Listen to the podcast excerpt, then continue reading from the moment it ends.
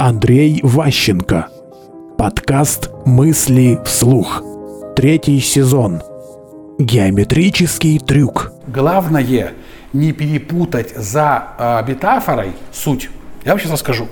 Если вы возьмете фигуру в виде пирамиды или треугольника и впишете в нее любой бред, просто набор слов, там красный, зеленый, еще что-нибудь, люди посторонние, читая это, будут автоматически переносить на слова свойства пирамиды. Пирамида считается самой устойчивой фигурой в мире. То есть из всех видов геометрических фигур пирамида самая устойчивая.